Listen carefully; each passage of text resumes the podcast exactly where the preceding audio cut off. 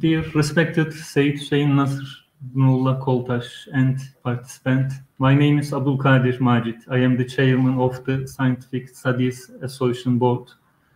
Until now, more than 12 years, ILEM conducted many academic and scientific studies throughout Turkey. In this long process, many national and international organizations such as symposium, workshops, panels, seminars were organized by ILEM successfully. They were followed by many competent academic publications and products as well. Some of these works and projects were the first and outstanding ones uh, in their our field. And uh, some of uh, them exemplified and was followed with special interest. Therefore, uh, I would like to take uh, this opportunity to express that we are very satisfied about this. ILEM, uh, for more than 12 years, uh, didn't keep uh, these words is limited to the territory within Turkey only. We have also made an effort to do a lot of projects for the international academic community. If it is necessary to cite some of these projects that stand out from all of these, International ILEM Summer School. This year we will make it uh, 71 and it was organized every year. The title is Muslim Identity, Islamic Economics Workshop, International Student Social Science Congress, partnership with Language Acts and World Making Project, partnership with uh, CCT Mania Project, and organized many symposium uh, titled like Political Climate of Muslim World, Beyond Europe Centrism Workshop, based on civilization understanding, for example. As uh, a last attempt, ILEM Istanbul Talks, uh, ILEM is willing to share its own uh, intellectual experience with academics, researchers, and intellectuals from different geographies and to benefit from their experiences as well. For this, we want to start a new talk series with the name ILEM Istanbul Talks. We aim that the Istanbul Talks will help use the communicated and cooperated better with international academicians and academical institutions we have cooperated before. We are also hoping to meet new partners from all around the world in order to establish strong ties. The ILEM Istanbul talks will be performed monthly online by a guest speaker and a moderator. The talks will be open to everyone. The topic of each talk will uh, depend on the quest speaker's fight and specialization. The talks will be interactive, based on dialogue rather than monologues conversation. There will uh, be Q&A part at the end of the speech offering the participant an opportunity to ask their questions and give comments, contributions. Okay, and now let's come to our speaker and moderator. Please allow uh, me to introduce uh, them with a few words. Firstly, our moderator, Nurullah Koltaş, Üstad, was born in Eskişehir. He grew up in Konya. He graduated from uh, NE University with an undergraduate degree. He taught English for many years in various schools. After having an MA degree on Sufi studies, he completed uh, a PhD in uh, theology on theological views of the traditional schools. He taught at Trakya University Faculty of Theology. He translated many books on philosophy and Sufism by Seyyed Hossein Nasr, Martin Lings, Edenis. He also wrote a few books on Sufism and our respected speaker, Seyyed Hossein Nasr, currently University Professor of Islamic Studies at the George Washington University, Washington, D.C., is a one of the most important and foremost scholars of Islamic religion and comparative studies in the world today, author of over 50 books and 500 articles, which have been translated into several major Islamic, European, and Asian languages. Professor Nasr in, is a well-known and highly respected intellectual figure, both in the West and the Islamic world. An equivalent speaker with a charismatic presence, Nasr is a much sought after speaker at academic conferences and seminars, university and public lectures, and also radio and television programs in his area of expertise. Professor of an impressive academic and intellectual record, his career as a teacher and scholar spans over four decades. Uh, so I thanks uh, very much, respected Nasr, for uh, accepting our invitation. And also I thanks Nurullah Koltaş, who has undertaken the moderation of program. I hope the program will be useful and fruitful, uh, inshallah. Thank you.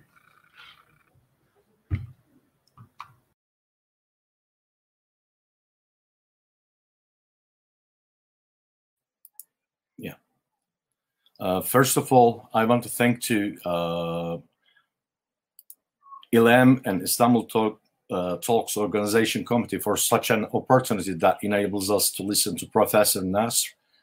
Uh, I am personally indebted to his scholarly and intellectual contributions to my life, so as the intellectual circles not only in Islamic world but also in the West. It is through uh, his advices that I began my studies on Islamic intellectuality, and I had the privilege of translating some of his books. Uh, and I am translating the study Quran for the time being.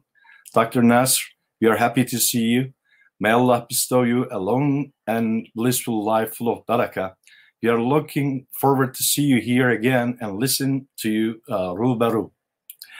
You explained and elaborated in many of your books, most of which are translated into Turkish that man made a pre-eternal pact with God.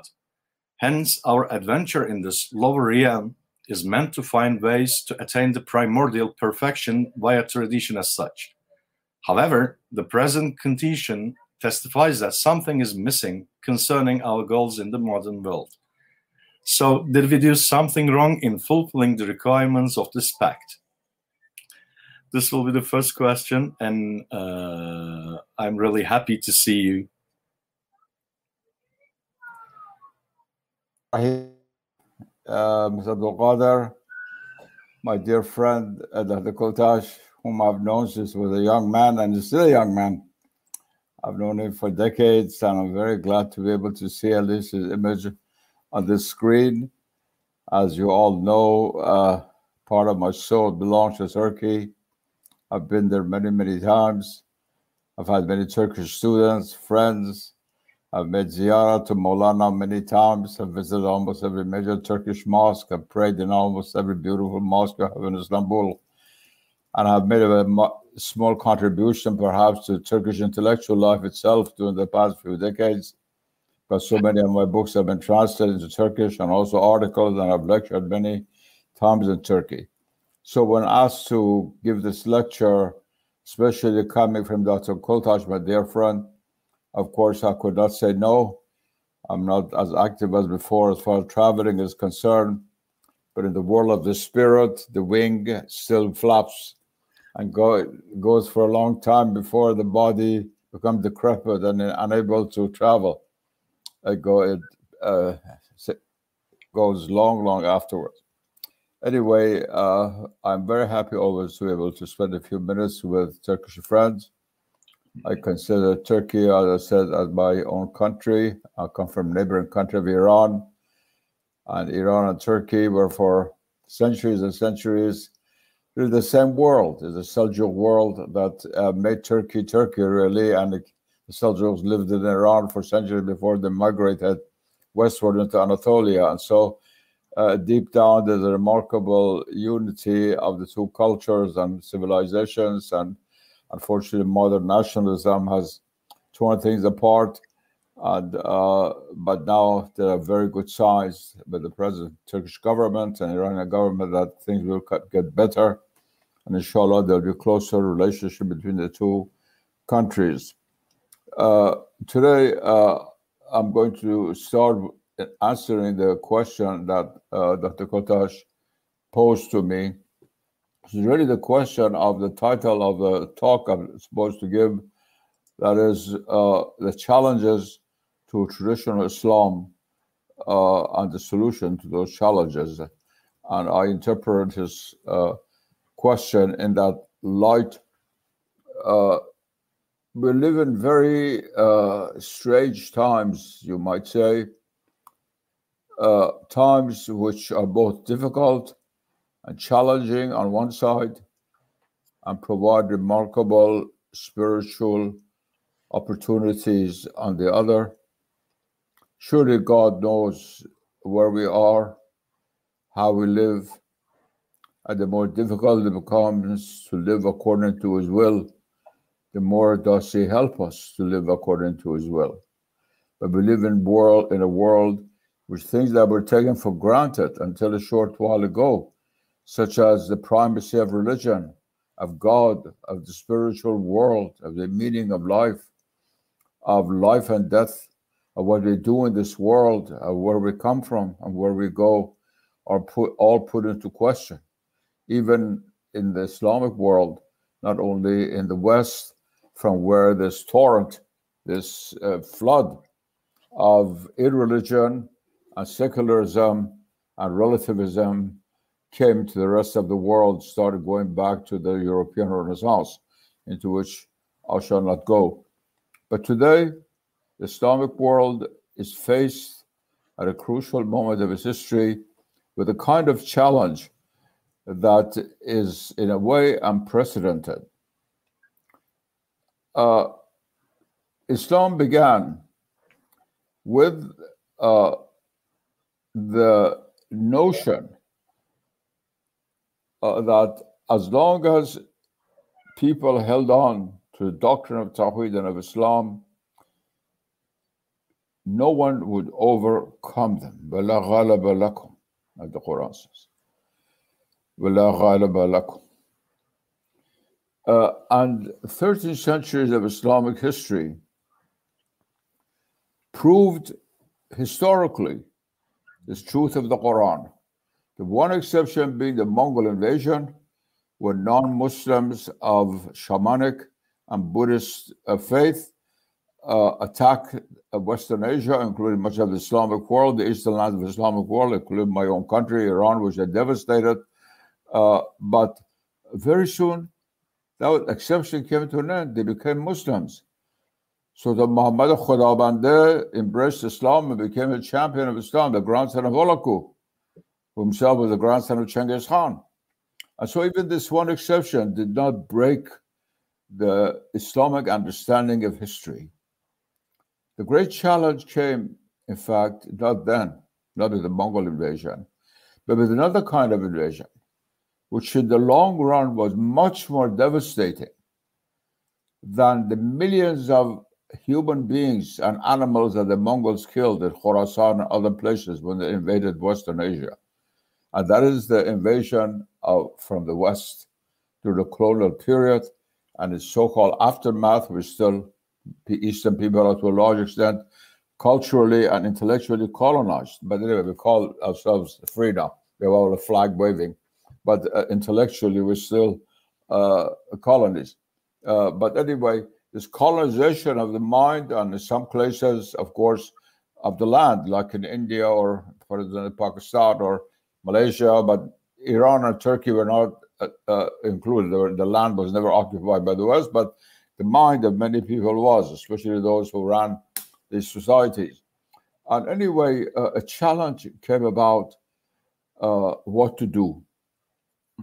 For a while, for a while, the so-called elite uh, khawas, not in the traditional sense of the ulama, but the new khawas who are Western educated, who have gone to Europe, who knew Western science and technology, languages, and so on, who ruled. They had the power. But with the young Turks or in Iran or Egypt, anywhere, it's they who really had the power. The ulama did not have power to rule politically because the Western forces sided with, with the westernized Muslims, obviously, to have their own goals met, to have at least advanced towards, the, to those goals. Anyway, uh, these people, uh, they saw the program as being very simple. Here's the West, it's a perfect model. We shall follow it, and uh, we'll all be very happy and so forth, until something very unacceptable exceptional and unexpected occurred, which some people even now in the Islamic world are not aware of. In fact, Turkey and Iran are the only two countries in the Islamic world where there is a larger awareness. Not that there's no awareness in Indonesia, Malaysia, Egypt, and so on, but larger awareness uh, of this issue than anywhere else. That is, there's something amiss something is wrong with the model that we're trying to emulate so blindly, so blind. As long as we close our eyes and walk like this, uh, following the West, we would be safe and sound and everything would be fine. They realize something is really amiss. And this began, I've said that oftentimes, I need to repeat it because the Turkish intelligentsia needs to know about this, especially young people. This is very interesting began this awareness with Western criticism of the West, not with a Turk or a Persian or a Pakistani or an Egyptian. Yes, there were some. Most of it were the ulama who were just condemning without really knowing what was going on. They had did not have the knowledge. They had they were very good in Islamic law, fiqh, and kalam and so forth, but they didn't have the knowledge of what was going on in the modern world. But that's another issue. But most of this uh, uh, awareness gradually came about from people who until then were trying to follow the Western way. And they became aware gradually, a few of them, of what was going on in the West after the First World War. The First World War, in a deep philosophical sense, is the swan song of Western civilization. Is the swan song means the song at the end of life. It's really the beginning of the end of modernism. I don't mean West, the Western civilization people, but modernism, modern Western civilization, it's the beginning of its end. Because it was then a war that killed over a million Germans and Frenchmen, supposedly the most cultured of Europeans, the most advanced people on earth. A million of them killed each other at a distance of three or four feet with bayonets, and it's just uh, horrendous. And some people in Europe began to realize that uh, there's something amiss. As Shakespeare said, all is not well in the kingdom of Denmark. Something is wrong. Something is wrong. And uh, I've always thought to Muslim audience, I once spoke in Istanbul about this matter many years ago, uh, because it, it's very interesting that in Turkey there's a great deal of interest in the writings of T.S. Eliot, the famous American English poet, as it has been in Iran and the Arab world. Eliot was one of the people, leading poet of the English language, who began to realize that something had seriously gone wrong. He became a very deep critic of modern Western civilization and a, a Westerner, not someone from Istanbul or Tehran or Cairo. A Westerner uh, was both in England and America, was original American, went to England. He was spent many years at Harvard. I, I, I knew him very well when I was studying at Harvard. I had many classes with him. I had discussions with him. Uh, he was a man who knew Western civilization well. And he wrote the book Notes on the Definition of Culture, which fortunately has been translated to Turkish and Persian both. That book was, was a symbol of, of a very important trend of human history, namely the most intelligent people in the West were beginning to realize there's something wrong. Now, this something wrong did not immediately reverberate in the Islamic world. Because at that time, at that time, you had the traditional Muslims. They were in Turkey, although other Turkey has secularized, much of Turkey is still in the villages, small towns. In Iran, which was not as deeply secularized, had a lot of ulama in Pakistan here and there. They were still there, but they had no knowledge of really what was going on in the West. I had these Westernized classes. People in Turkey had studied in Germany and France and Iran and uh, France and uh, Pakistan and London, England, and so forth and so on. The westernized Muslims who uh, spoke Turkish or Persian or Arabic or Urdu, but actually thought in the Western way. Gradually, these people began to realize that the model that they were following was not really completely correct, something was wrong. This took a long time. Right between the two wars, when all the Christians were being made by a, the in, peak intelligentsia, peak intelligentsia of the West, including, of course, a voice that was originally Islamic in the West, that is that of René Guénon and the uh, traditional school, which has a direct relationship to Islam and to Sufism, uh, which get the most profound criticism of, of the West. Besides that, even in the academic world, while it was taking place in the Islamic world itself, there was no positive response to this. So I know, I know, Nouri says in Istanbul, who had a wonderful collection of books of Guénon and Coomaraswamy in the 1960s, when, uh, 50 years ago, I used to visit Istanbul. It was a very rare thing. The Turkish intelligentsia was not aware of it. Persian intelligentsia was not aware of it. When I went back to Iran in 1958, nobody had the, heard, heard the name of the traditionalist writers. But as the crisis in the West intellectually and spiritually increased, as the Second World War came about and killed 110 million people, the civilization, which was supposed to be the advanced uh, vanguard of human civilization, killed 110 million people. Because, of course, with advancement also came the atomic bomb, which kills a lot more people than a dagger or sword of the Ottoman uh, soldiers, obviously. Uh, gradually, a shift began to take place. And from the 1960s on, a major event took place in the Islamic world, which is also very important for the intellectual life of Turkey.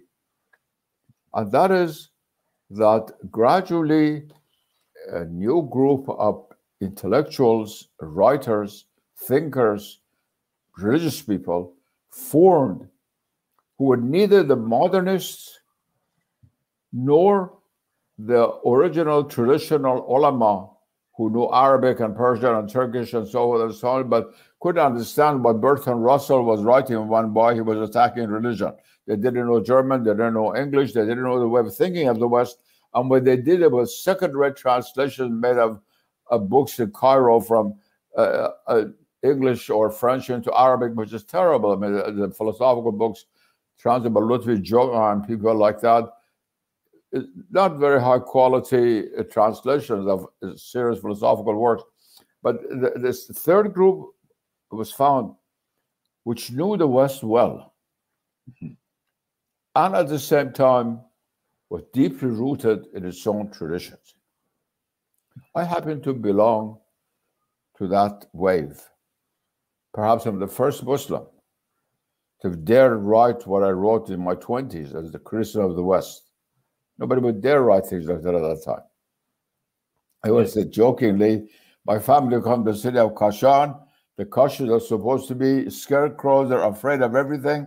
So I want to prove that Kashans are not all uh, without courage. Some of them do have courage. But anyway, I have confronted an intellectual battle for 50, 60 years.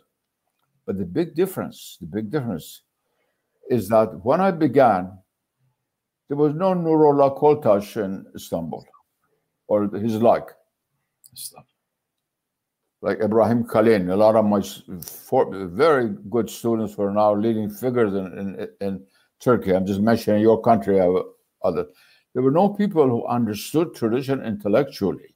There are a lot of people who still will go to the mosque on Friday and come back, but their mind was all really uh, woven from Western ideas, from Western values, and Western looking at things. Look at the art we used to put in our houses. Yeah. Where, look at the art of the rich Arab, Persian, Turkish of 30, 40 years ago. With not a single object of Islamic art in it except the carpet. Yes, per, you had Persian Anatolian carpets. The rest was all Western. Dr. All Western. Uh, at this point, just to clarify, uh, Dr. Nasr, uh, you said Western criticism with uh, within the West, and uh, you compared with the Islamic world. Although we have a vast heritage, uh, we had difficulties in taking the advantages of wisdom we inherited. Many sages uh, and scholars such as Ibn al-Arabi, Avicenna, Ghazali, Qnavi, Qaysari, Abhari, Tashköprezade, and Mullah Sadra, they all delved into the realities and transmitted them to this day. Uh, I wonder how does this gnosis or irfan uh, could not uh, be, reflected in our uh, practical life uh, or daily lives? Uh, I'm going to answer your question, but just one sentence will connect to what I was saying before. From the 1960s, there began a new awareness and desire to revive our own intellectual tradition on our own terms. Until then, most of the books that came out of Cairo on Islamic philosophy were books written by Cairene scholars, some of them very fine people. I knew them very well. Ibrahim Madkour, uh, Abdul Rahman Badawi, they were great scholars, but all set in France. What they wrote was the French understanding of Islamic philosophy, not Islamic philosophy itself. And that brings me to your your question. To your question. Uh, what happened in the 1960s was a gradual awareness that we have to return to our own intellectual tradition. And since I've been the center of this wave, I could speak hours and hours about this. Uh, the way that the West or any culture affects another is not only through one wave, but several waves. One of them is everyday life. Instead of wearing the beautiful long, uh, let's say, robe of an Ottoman general of the 18th century uh, or a Persian while wearing this. My grandfather still wore traditional Persian dress. Why am I wearing this? Because I'm the product of the weakness of my own culture vis-a-vis the West. Why didn't the West adopt our dress? Why is it in the streets of London you don't find people walking in Ottoman uh, long dress? About in Istanbul? You find people walking like as if they were Englishmen. So you have on one level the practical aspect of life. You go to Morocco and instead of eating couscous, you eat biftek. You know, everyday thing, everyday life, food, dress, even effective speech. The use of so many Western words. Look at your, your own language, Turkish. How inundated it became by European words. And so people said, oh, well, they did, it was like that in Arabic and Persian, why not European? Because Arabic and Persian were culturally, intellectually, religiously related to Turkish, Ottoman Turkish. While French and German were not. Because when you said rahmet in, uh, in Ottoman Turkish, the idea of rahmah, the Quran rahmah was in the mind of those people. But that, but what about modern German and French and English and so forth? So it was a very, very different thing. Anyway, uh, this a long story. All of these are long stories, but the questions you ask are very extensive and, and profound, really.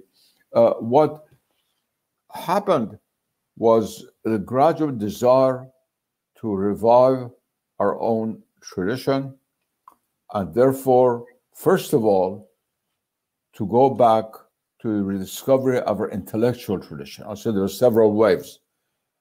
Change of dress or food and things like that. That's not where it began. It began intellectually. Let's rediscover our own tradition. I once was a young man. I wrote an essay, which I, whose image I shall repeat to you. I was in Pakistan, I was in the Pakistan Philosophical Congress, in which I gave a talk before a large number of people. I was only 25, 26 years old. One of my first uh, essays in Pakistan. And I said, if you stand in the mirror and look ourselves in the mirror, but see our image in the mirror from the eyes of somebody who's standing behind us, they'll put us in an insane asylum. That's what our civilization is doing. It's looking upon itself from the eyes of another civilization. How many people you know in Turkey, Iran, Egypt? I've come up with the argument that listen, Mutanabbi was a great poet because some English scholars said Mutanabbi was a great poet. Uh, otherwise, uh, even Hafiz, the greatest poet of the Persian language, also so well known in, in your country. I've read people say Hafiz was a very great poet because Goethe said Hafiz was a very great poet because Goethe loved him. You know, this kind of cultural inferiority complex gradually began to be opposed from the 60s onward, but first of all, a new look at our own intellectual tradition from our own point of view. Avicenna, yes, is important for understanding Western philosophy. And Westerners have a right to study him from their own point of view. But we do not have the right to study Ibn Sina from the Western point of view and substitute that as if he were our own Ibn Sina. Why is it that with 700 years of Ottoman history, 700 years, all the books of Islamic philosophy that were written in Qaysariya, Istanbul, Bursa, all these places, you don't have one book in the English language. One book, one, one, on history of Islamic philosophy in the Ottoman world. Well, isn't that amazing? There's nothing like that in human history. Because, because Ottoman Islamic philosophical thought developed after the contact of the West with the Islamic world came to an end. It came after Ibn Rushd and the West thought there was nothing left in the Islamic world of any interest. Therefore, when I took a full year of Ottoman history at Harvard University, Stanford Shaw, who was very sympathetic toward the Ottoman, who knew Turkish very well, a friend of mine, very, very good teacher. He not, knew not a word about um, Islamic philosophy in, in the Ottoman world. I had to myself dig through Ziya Ülken, people like that, old Turkish scholars, because I don't know Ottoman Turkish well enough to read it well, like I, I can read Arabic and Persian, uh, to discover the treasury, big treasury exists there. But why aren't we working on it? Because the West has said so. Ultimately, it's because of this, because of uh, slavery that we have to get out of. And Alhamdulillah, this movement of breaking this uh, cage gradually began in the 1960s and is still going on. And in contrast to what many people think, I am much more hopeful about the future of the Islamic world because of this reason. Because of this reason. Right now, we sit here and I'm discussing this. I'm right now in Washington, D.C., the house of dear friends. I don't use a computer uh, so I'm using their computer to to speak to, to you. I just sit right here. I just sit right here. There's tremendous interest among the most intelligent young Muslims, now also including many women, who were the first time in Islamic history, in Islamic thought, in serious Islamic thought, metaphysical, cosmological, philosophical, theological, ethical, aesthetic beauty, philosophy of beauty, which is so important. All of these, there's a lot more interest right now these matters in an authentic way than there was 50 years ago. Alhamdulillah. Alhamdulillah. So there's good signs in the horizons, but it doesn't. It's not going to come about automatically. We have to work on it. I have now, at the end of my life, but you young people now have to take the baton and inshallah carrying it for the next uh, relay. With your praise. Uh, dear Dr. Nasr, uh, I want to ask a question concerning the present day. Uh, as you know, uh, human beings' responses to the macrocosm can be summarized as understanding the underlying reality beneath the phenomenon. I remember Martin Lings wrote in one of his books that uh, microcosm is a bridge in view of macrocosm. If microcosm is corrupted, this results in the corruption of natural world. Um, do you think we could not respond properly and the calamities or facts, including the uh, COVID-19, etc., are responses of the nature, uh, materially and metaphysically? Uh, Dr. Martin Lings, Rahmatullah alayh, Sheikh Abu Bakr Sirajuddin, very close friend of mine, a very wise man, and we're completely right in what he said. There is a relationship between man and the cosmos, between the microcosm and the macrocosm.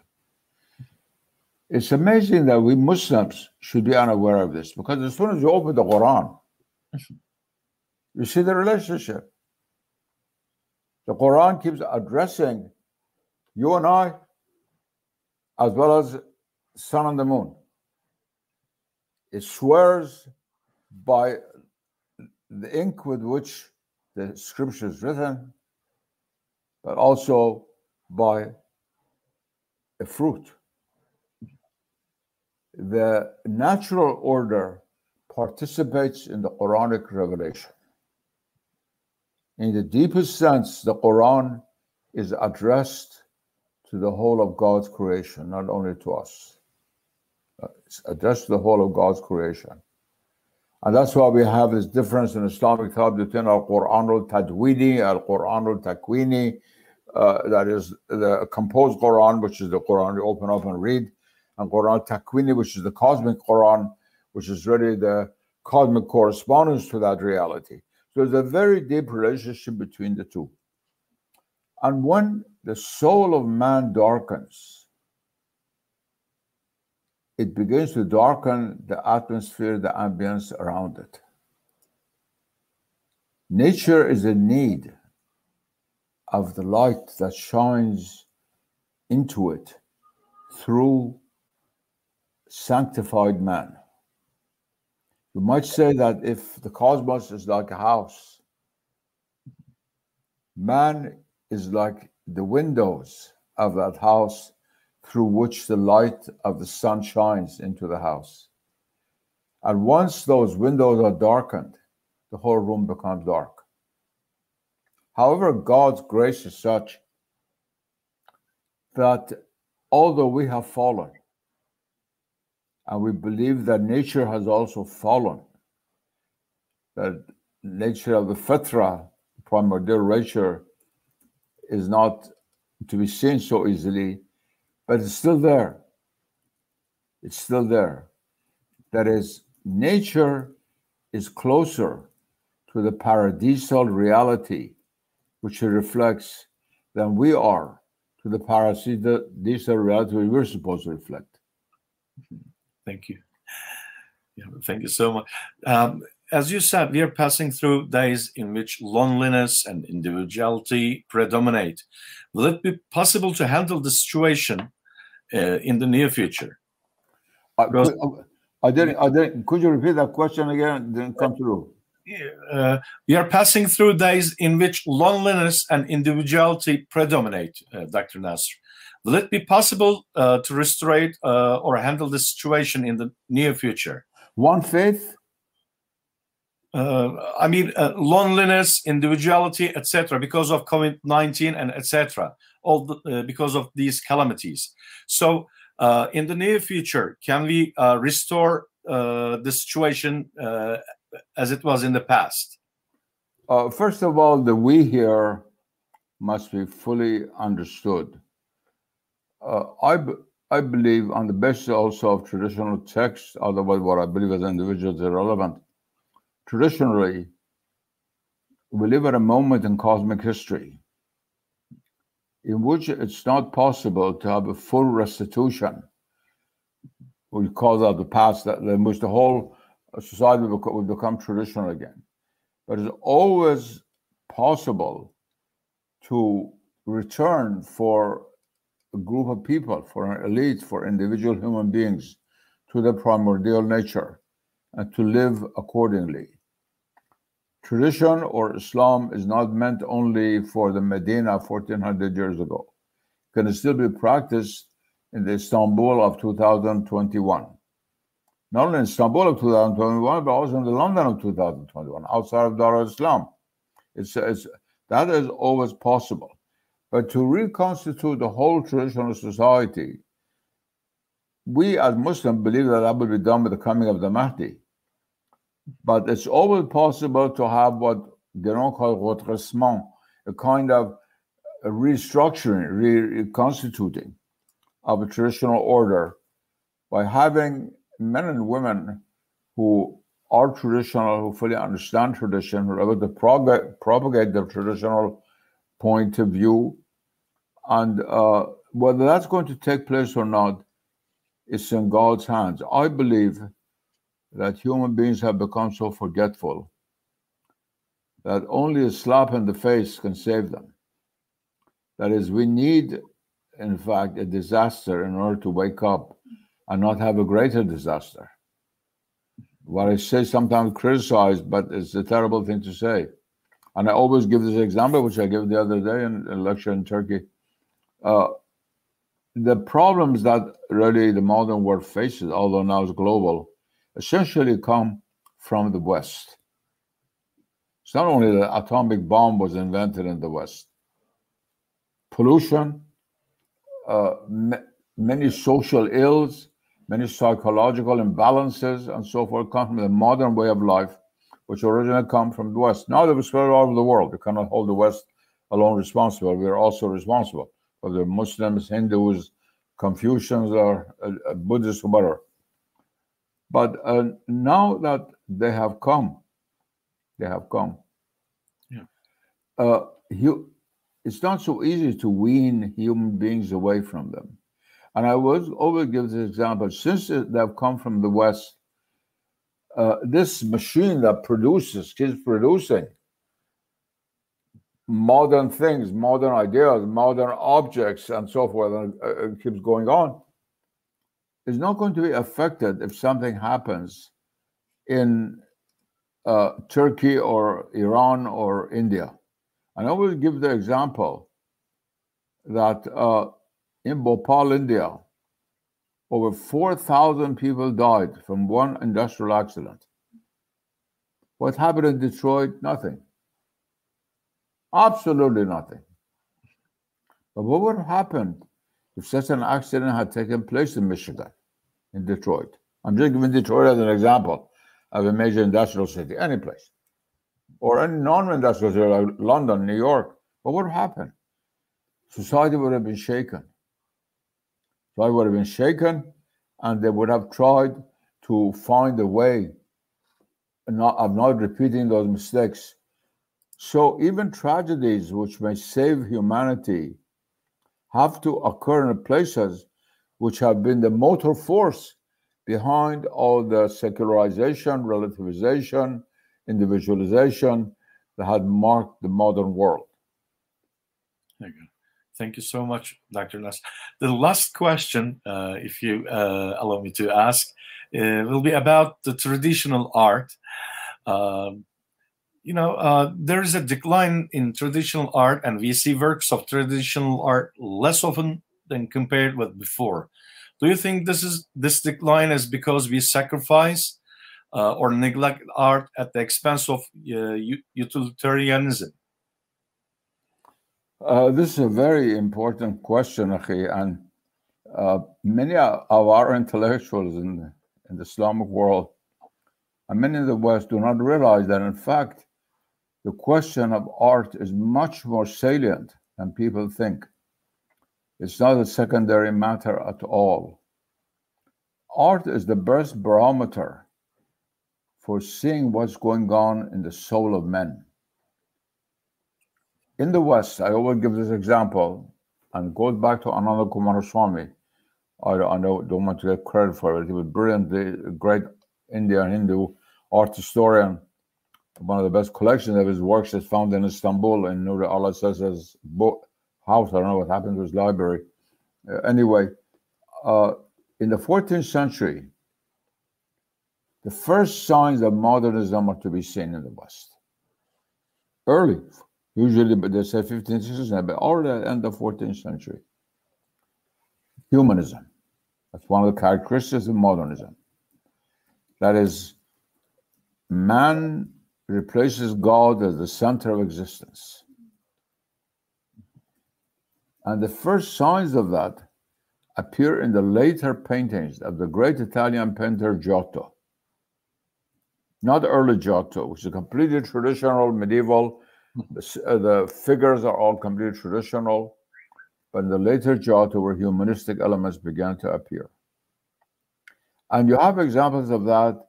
Someone like Michelangelo, who painted all these horrendous, humanistic, bombastic paintings in the Vatican or statues that he made of David and so forth, which all are very humanistic, the power of man and so forth and so on.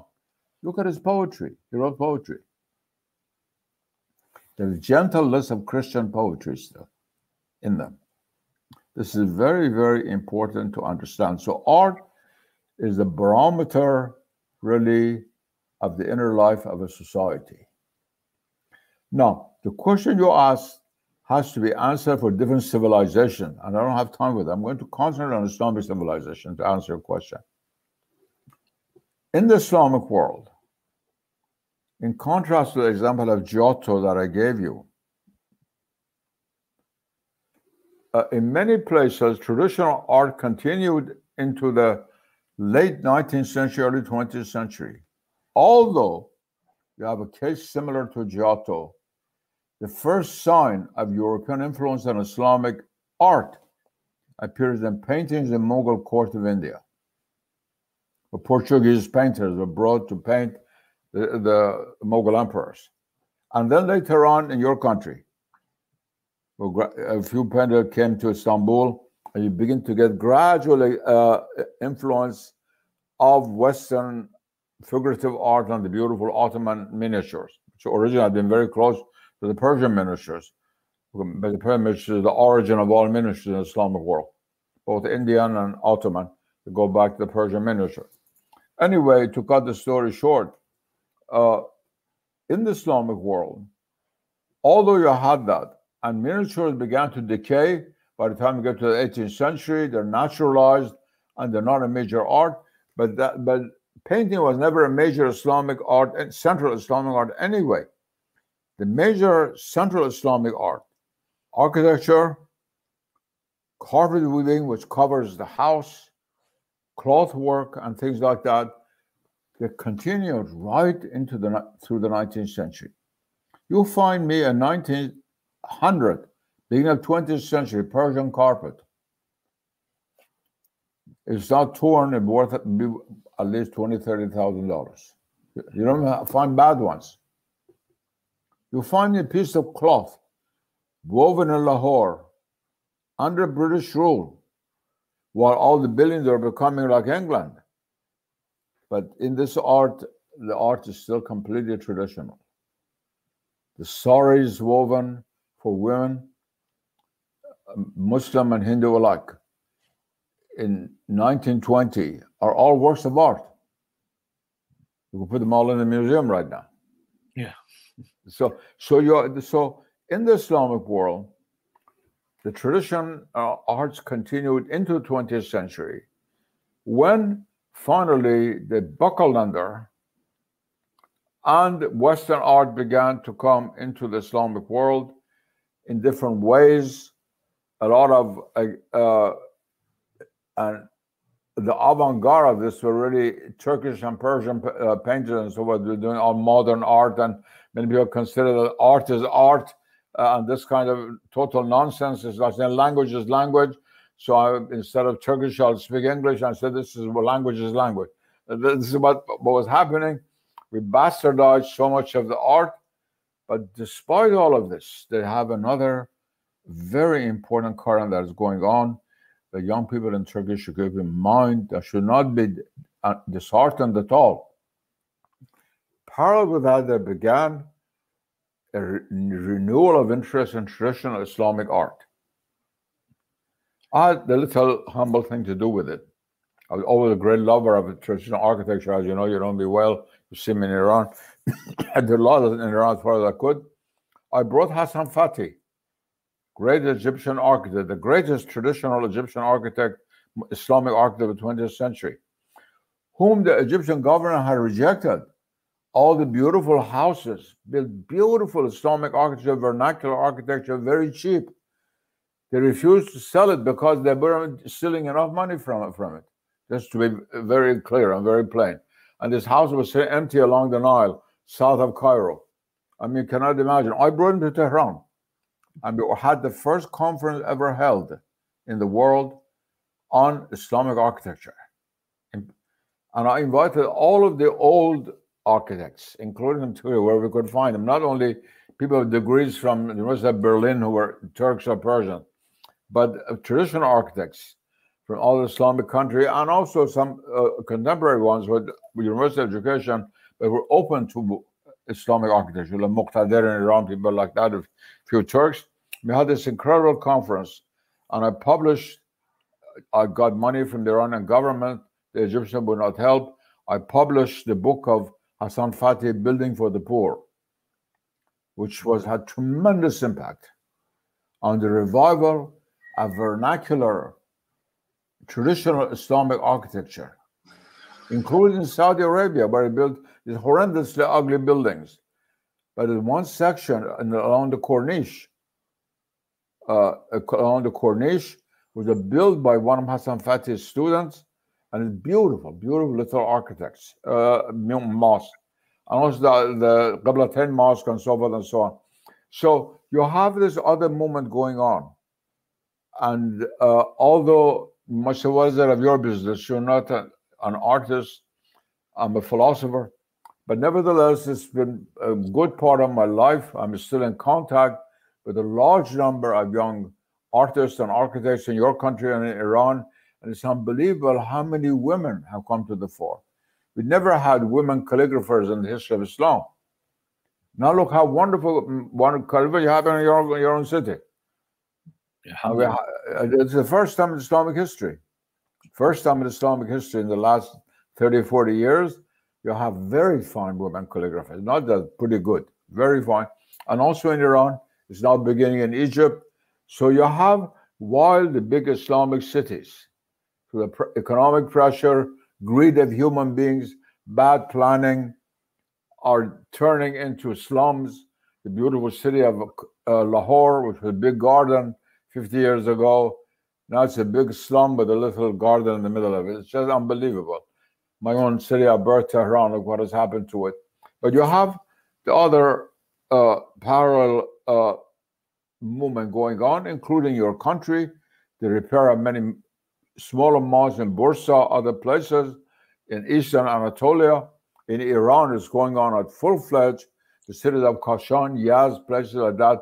The whole city has been revived and tradition is absolutely amazing. And so I'm very helpful, hopeful a lot of the crafts have been revived.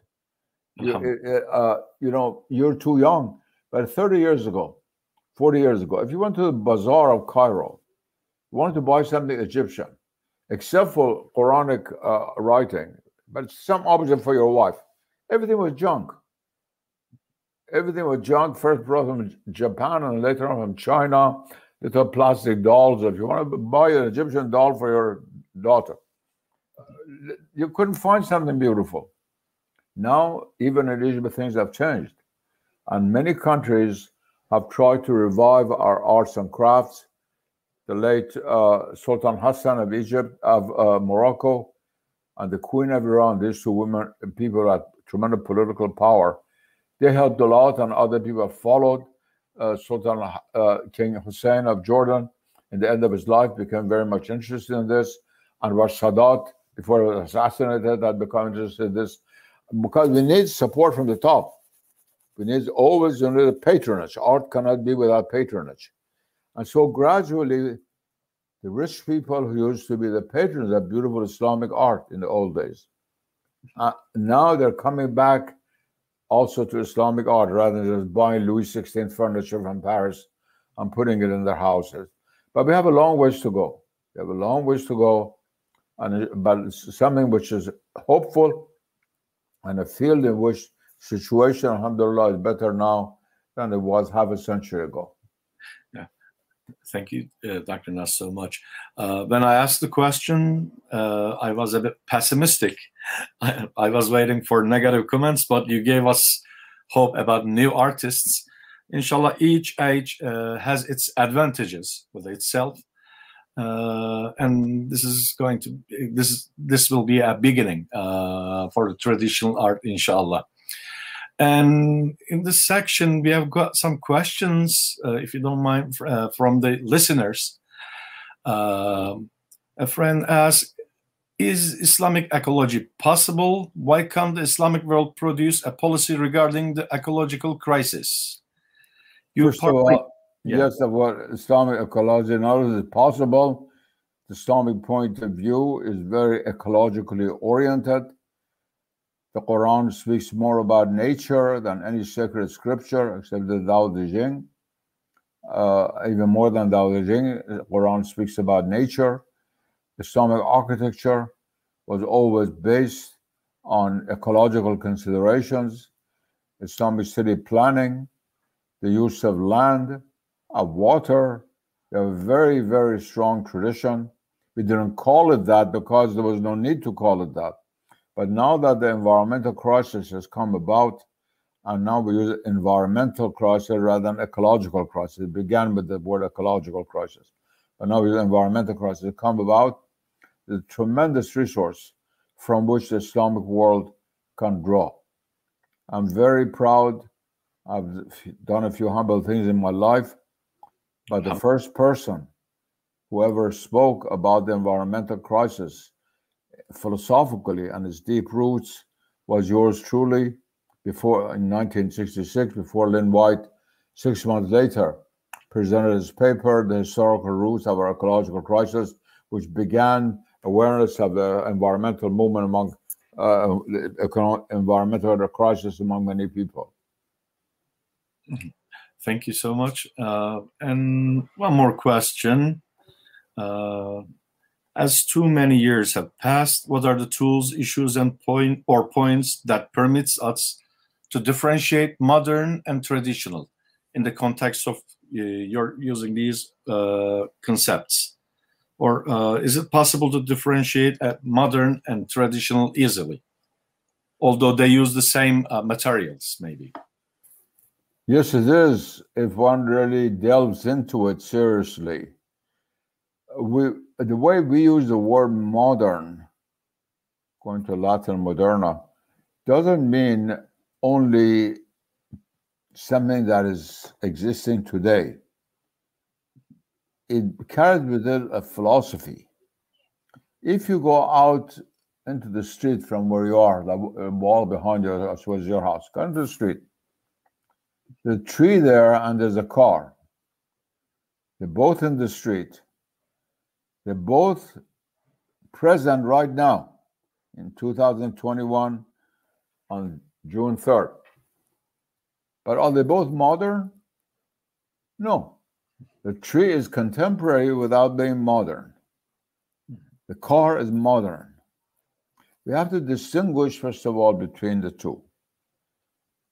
Uh, modern is not just something that happens to exist today is things that exist today which are based on a particular philosophy, which is the negation of the transcendent principle. And if not its negation in itself, its negation and how to it affects the human life. And you cannot uh, harmonize tradition and uh, modernism as we use it as a philosophy modernity sometimes is used different from modernism, so I'll stick to modernism.